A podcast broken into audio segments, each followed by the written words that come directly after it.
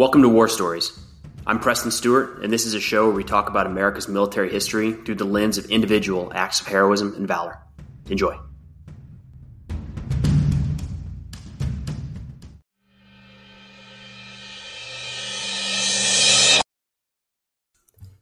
All right, today we have the story of Specialist Ty Carter. Carter was serving with Bravo Troop, part of the 3rd Squadron, 61st Cavalry Regiment, rolled up under the 4th Brigade Combat Team, 4th Infantry Division. And the time period we're going to talk about is in October of 2009 in Afghanistan. Carter and his unit would take over an outpost, a combat outpost or COP, uh, named Keating. So, COP Keating, with a little outpost named Fritsch, was set up in Nuristan province of Afghanistan. That's the northeastern part of Afghanistan, and they would occupy this area in, in 2009. So Nuristan is right next to Kunar. It's a very kinetic area of Afghanistan. It's right on the border with Pakistan. There's easy travel routes in and out of Pakistan into Afghanistan. It's a very challenging terrain to uh, take, I guess is a better way to say it. It's an easier terrain to defend than it is to take. And the Taliban, Al Qaeda, um, Afghan forces throughout history have holed up in Nuristan and Kunar and in some of these deep valleys for decades and, and probably longer. Now, what makes some of these valleys so indefensible is there's very limited access in and out. So the the valley walls are very very steep, not anywhere near able to have a road on them, for instance. So vehicular traffic has to be at the base of the valley with steep mountains coming up each side. There's nine times out of ten some sort of water feature down there at the base of the valley, just like there is around the world, right? Um, it may be a river, it may be a stream, maybe a creek, it might be a, a, dry creek bed for most of the season. But nonetheless, there's going to be some sort of water feature down there that's going to define how a road, as best we can define a road, or as best we can call it a road, moves through that valley. Now, there are people living all throughout these valleys, and that's important because the war in Afghanistan, the the trying to, you know, displace Taliban influence around the country and and help support the Afghan government. So we're the people. We need the support. We, the the United States and our, our Afghan partners need the support of the people all around the country. And it doesn't matter if they're living in a city center or out in the middle of Kamdesh district in Nuristan province, away from everything. They're they're still a critical part of the country of Afghanistan, a critical part of, of the government, a critical part of, of that society. So you can't just ignore people because they're not close to city centers. But getting there is going to be a challenge. It's not going to be as much of a challenge for the Afghans because they're used to it. These roads in and out of these valleys often have no issue to support a motorcycle, usually no issue to support small trucks but the US military doesn't roll on motorcycles and small trucks. We have big vehicles. We have Humvees that are wide and heavy. Heavy is a big part here. These roads, they're rarely paved and they fall off so steeply on some sides that you risk vehicle rollovers, as in the vehicle, part of the tires slide off the side and the vehicle tips. And soldiers are so strapped in that that rolling a vehicle over can be well rolling any vehicle over can be deadly. In fact, that's how the uh, the outpost is named is for a Lieutenant Keating that was killed in a vehicle rollover as they were operating in this in this general vicinity. COP Keating, that bears his name, was built or construction started in 2006, and it was it was built up shortly thereafter. It is middle of nowhere. It is um, from the nearest air base, about 85 miles. I think there were smaller um, helicopter landing pads. Well, it's not that you need a, pad. It's it's you need a, a refueling and rearming location, maybe where aircraft and pilots could be staged overnight. I, I, think there were maybe a couple closer, but from one of the major ones, Jalalabad, it's about 85 miles away. This area, COP Keating in Kamdesh district, sits about 15 miles from the Pakistan border. Now that's if you can just fly straight over the mountains and don't have to walk directly, but it's it's some nasty terrain. But the people matter. And if the people matter, then we need to have some sort of presence. Again, we, the United States, and our, our Afghan allies. So that base is built in 2006. But by 2009, it's determined that now I, guess I, the decision may have been made earlier. The base was supposed to be abandoned, supposed to be given back to the, the maybe local police or just destroyed outright. That decision was made and it was supposed to take place earlier in 2009 for a lot of reasons. But one of the concerns, and this is one of the controversies around what is known as the Battle of COP Keating or the Battle of Kamdesh. Either one of those are going to be referring to the same thing here. And that's where um, Specialist Ty Carter and Staff Sergeant Clinton Romesha would be awarded the Medal of Honor, or actions for which they'd be awarded the Medal of Honor. It's a very, very controversial base. The reason for that is it sits in the bottom of a valley. On the video here, I'll put up a picture looking into COP Keating. You can look, you can see the entire base. There's no ceiling on American outposts in Afghanistan. So when you have the high ground, you can look down and watch the Americans walking around. And now, to be fair, in this case, there were also Afghan soldiers and there were Latvian soldiers there working with the Afghan military. I'll probably continue to just say American because I'll, I'll, um, I'll probably just continue to say Americans. We're talking about Carter today, but nonetheless, it's not hard to see this. And when it, it doesn't take a strong military tactician who studied combat and warfare for, for decades to look at this and say, maybe that's not the best place to put an outpost. And hey, what good are those walls if the enemy can see over the top of them and shoot down into the base? But we run into the challenge in a conflict like this where the goal isn't to build a fortress, the goal is to be amongst the people. And we run into conflicting conflicting ways of going about that. We could build a mountaintop fortress in Kamdesh. Could have, absolutely, from day one. And this battle, COP Keating, wouldn't have been a thing. But what good is it sitting atop a mountain if you have no interaction with the local population? It then all of a sudden you're just out there building a fortress. And great news, it's not going to be attacked or not going to be successfully attacked, but you're wasting your time because you're not working towards the long-term goal of, of winning support from the the local population there. The reason we're looking for local support is this is a very heavily trafficked route into and out of Pakistan, well, between Pakistan and Afghanistan for both fighters and equipment. So the goal is remember, at no point is the United States planning on being in Afghanistan forever the the time of when we're going to be able to step back and hand it over to entirely Afghan control has constantly shifted throughout the conflict. But always in the back of our minds is how can we hand this over to local Afghan forces? And one of the ways to do that is if we can have the support of the population on the ground saying, "Hey, don't you can't traffic firearms through our village because we support, you know, the government in Kabul or we support the local police and we can't have you doing this."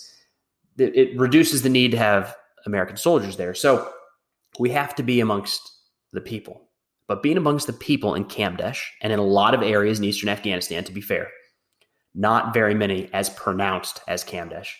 Being amongst the people means that they are incredibly vulnerable to attack. And in President Obama's presentation of the Medal of Honor to then Staff Sergeant Ty Carter, he uses a phrase that I think is worth the repeating here. He says, These soldiers were asked to defend the indefensible. I mean, they're literally sitting in a bowl, and anybody can come from these hilltops around and shoot down on top of them. That's a very, very hard position to be in.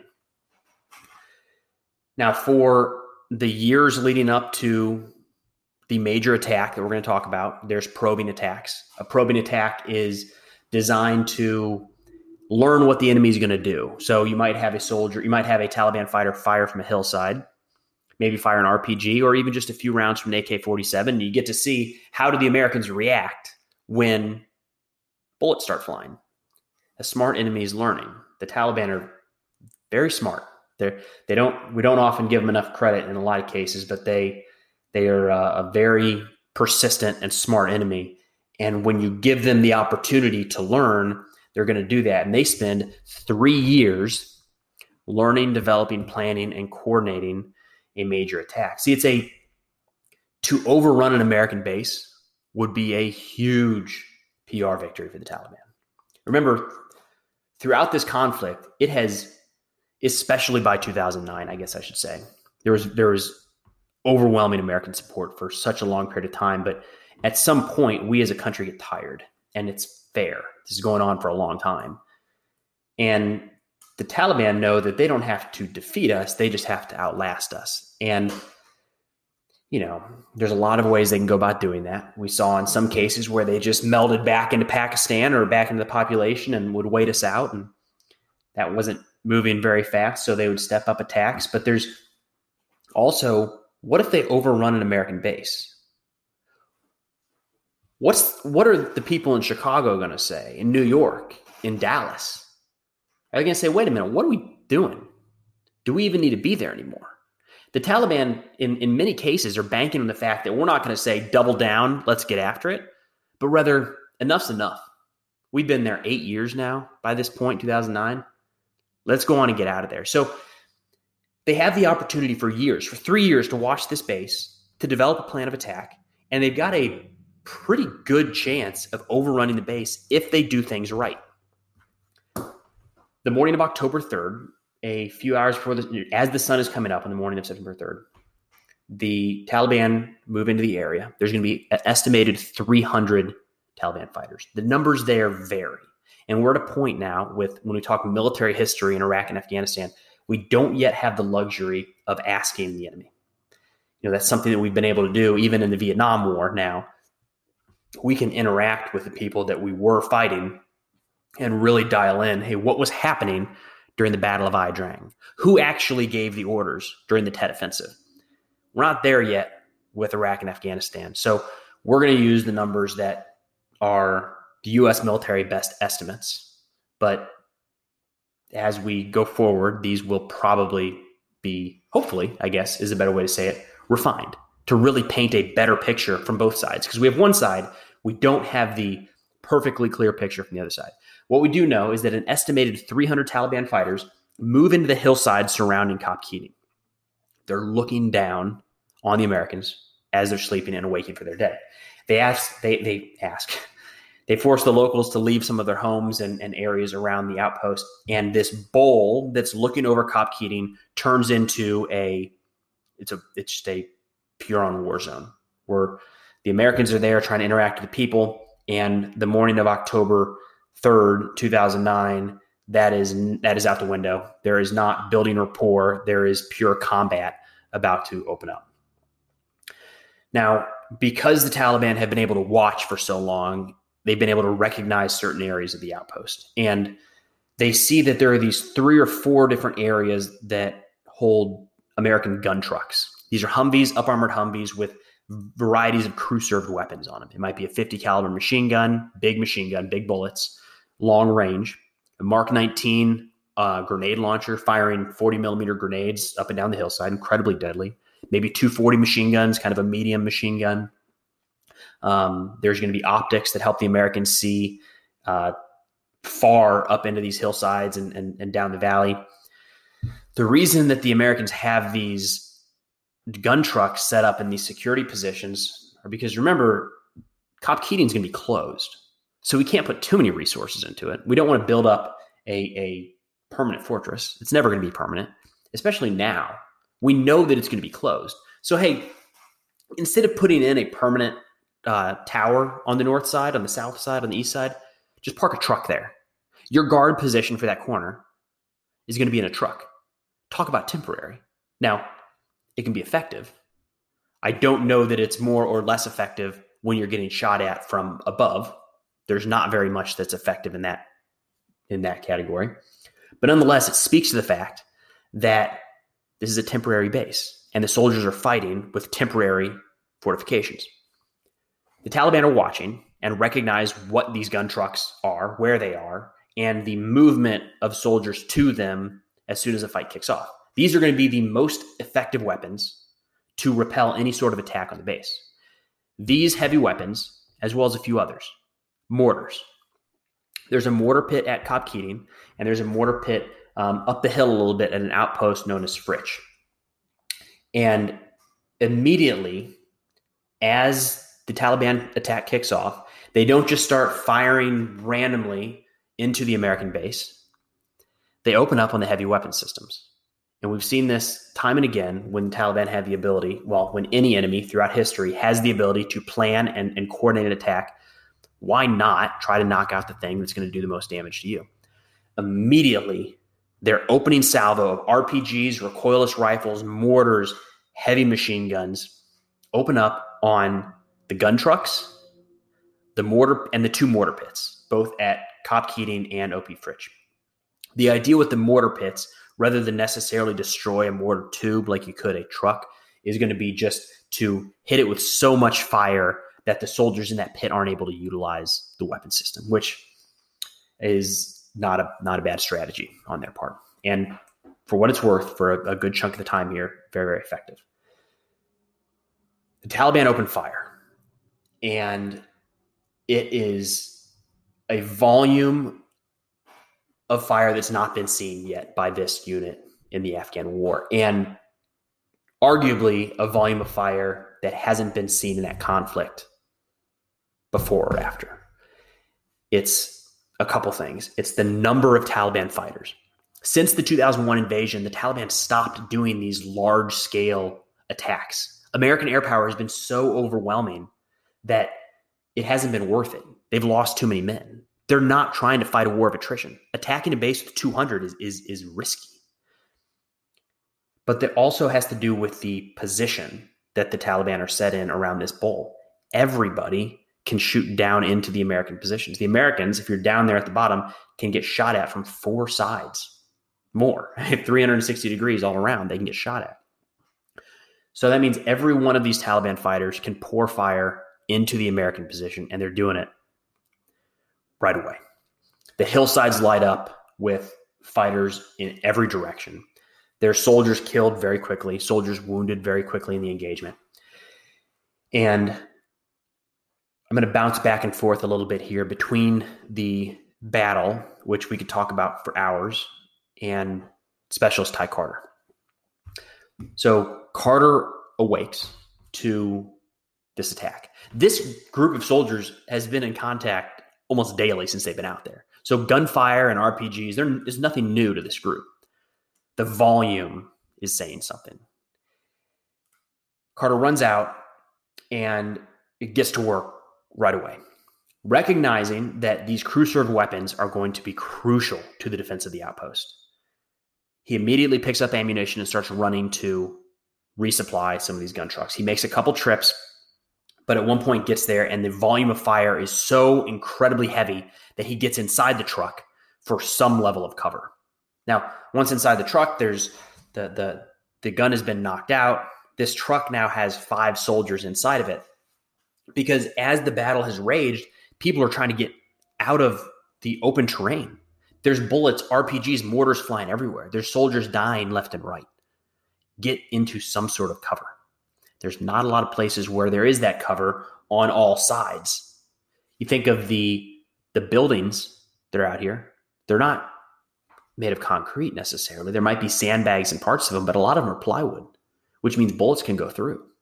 Again, temporary outpost. We're going to be gone before too long. Carter's inside the truck, and there's a handful of soldiers in there with him.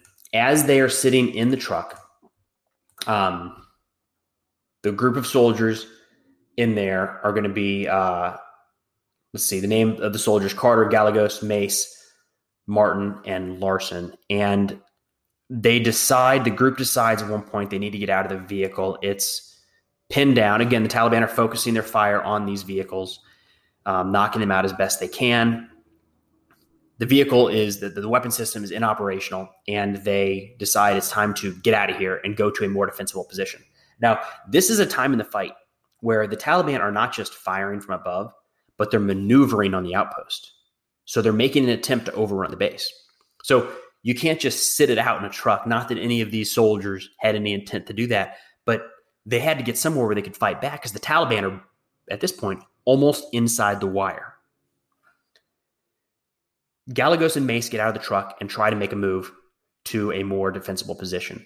But the incredibly heavy volume of fire, as soon as they exit those vehicles, the Taliban train their weapon systems on these two and very quickly kill Gallegos and wound Mace, who falls to the ground, wounded, and stuck out there in the open with bullets landing all around. So let's move back to Specialist Ty Carter, who's sitting in the truck and just watches as these guys exit the vehicle. And as soon as they get out there, a wall of gunfire knocks them both down. At this point, it would make sense for anybody to say, we can't go out there. We have to find something else to do. But without hesitation, without that thought, or maybe he had that thought and he just acted anyways, Carter talks to the guys in the truck and goes out to retrieve the wounded soldier.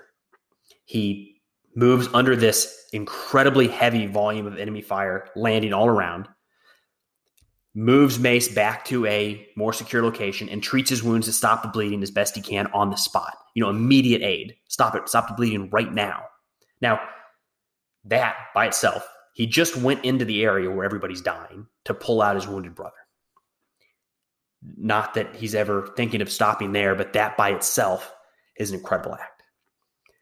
But instead, he picks up a radio from the fallen soldier, Gallegos, coordinates with the rest of the units on the base. Not very many men, right? Um, not very many still able to fight, but there are. Coordinates for some suppressive fire, gets a litter, and with, I believe it's with uh, with Sergeant Larson at the time, but one of the other soldiers, they pick up the litter and run through enemy fire. Again, the incredibly heavy volume hammering the ground all around runs through that to deliver the wounded soldier to the aid station. The soldier's still alive, Mace is still alive, and the goal is to get him to that aid station, get him with the medics, get him with the um, the medical professionals there as best they have at COP Keating, and to start to coordinate a medevac to get him out. Now, again, and this is this is the case with these Medal of Honor recipients over and again, right? You you have an event and you say, "Man, that's crazy. That's the above and beyond." So now we've got Carter multiple times running through the kill zone to keep these guns up and running, to beat back the enemy as best they can, running into the kill zone to recover a wounded soldier, and then carrying that wounded soldier back through that kill zone for over 100 meters to an aid station. That by its every one of those by itself is an incredible act. But he's not done. He gets right back into the fight. Now, this fight would rage until that evening. About 45 minutes after the initial volley opens up, the Taliban breach the wire and start to set fire to the buildings inside the base, which means that before long, the Americans, Latvians, and I don't think there were any Afghans in this particular group. There's a lot of controversy around, maybe controversy is not the right word, frustration, maybe, with the Afghan soldiers at this specific outpost that uh, fled rather than fought. And that's not the case across Afghanistan and not the case for the entire Afghan military, but this specific group here at this specific time, um, I believe the entire group dispersed into the hillsides, if you will. So before long, um, before long, Carter and and the remaining Americans that are alive regroup into a small few areas, kind of Alamo positions within within COP Keating, and famously then Carter and Staff Sergeant Clint Romesha and the rest of the group uh, push back out to retake COP Keating. That is how they spend the rest of their day in deadly close quarters combat, killing Taliban fighters inside the wire. A nightmare. Um, they're recovering their wounded. They're well, recovering wounded as they can, recovering the killed and fallen American soldiers around the base as this goes on. Eventually, American forces land at OP Fritsch and start making their way down to reinforce. American Air Power eventually comes on station and starts hammering the hillsides, both fixed wing aircraft dropping bombs, conducting gun runs, and then Apaches, Kiowas, and the sort. I'm not sure there were Kiowas here actually. Definitely Apaches. Um, either way, it took a while, and the end result of the battle, the end result of the Battle of Kamdesh, Carter would survive. The end result was eight Americans killed and an estimated 100 and well, eight Americans killed and 27 wounded, with an estimated 150 Taliban killed. Now, the reason that this battle, you know, you could almost do a whole episode just on this battle, as you can kind of see, but one of the reasons it was so effective is the Taliban were so quick to get inside the wire that it reduced the Americans' um, you know strength. One of our major strengths, air power, having Apaches and A-10s and F-15s overhead to drop bombs and, and gun runs and destroy the Taliban as they mass. But once they're inside the the outpost, I mean, look, no, it's gonna be really, really hard for an American pilot to drop a bomb inside an American outpost. And who can blame them? How many times do you have to confirm that you have that right before you actually release the munition? And or even a gun run with the Apache, a 30 millimeter gun run. How how how much information do you need before you are confident that that person you're shooting at is not an American because it's inside the wire. That's so that was the Taliban goal: get inside the wire, get inside quickly, and they did. Um, and it took the bravery of men like Specialist Ty Carter to push them back, to retake COP Keating, and to seal off the wire once and for all at the end of the battle that would last throughout the day. Now, shortly thereafter, like within days, the outpost I believe it was within days. It was very, very shortly thereafter. The outpost would be closed down and bombed by Americans after we uh, pulled the last of our soldiers out just to completely destroy the position. But it was a, um, again, to go back and use the president's words, we asked the impossible. So we asked, we asked soldiers to defend the indefensible, and this is the outcome. So the position was could not have been held, should not have been held, certainly against those numbers, but it was because of actions of people like Ty Carter that they were able to hold on. And eight Americans killed is a horrible, horrible loss. But if we didn't have people like this stepping up and keeping the machine guns moving and and, and carrying wounded across the battlefield as needed and coordinating counterattacks and retaking the outpost, that number would have been higher and could have been the entire American contingent on the base, could have been in the 50s, could have been in the 60s. Now we're talking about a whole different type of of loss. Now, a couple things to to mention here as we wrap it up. There's a few months prior to this is I believe in June, June of 2009 is when an American soldier, Bowe Bergdahl, goes missing off his base. And there have been a lot of little reports, and I don't know how substantiated it is that one of the reasons there wasn't sufficient firepower and sufficient, um, you know, overhead coverage for the men at COP Keating was because assets and men were tied up looking for Bergdahl. The timeline fits, it makes sense. I don't know that it's a direct result of that, but it's hard to it's hard to discount it because it's at least happening in the same general period of time.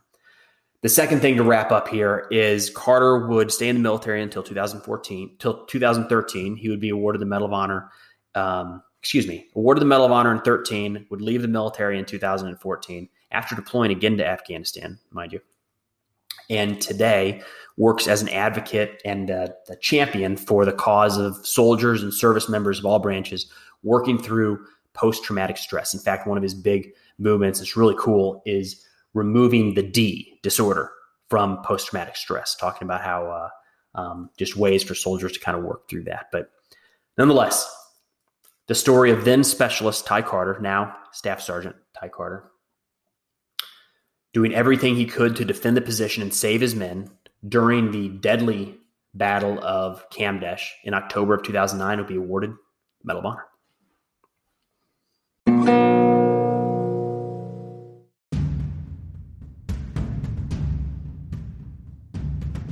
Hey, thanks for listening to War Stories.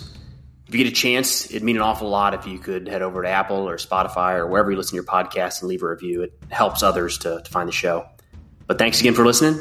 We'll see you next time.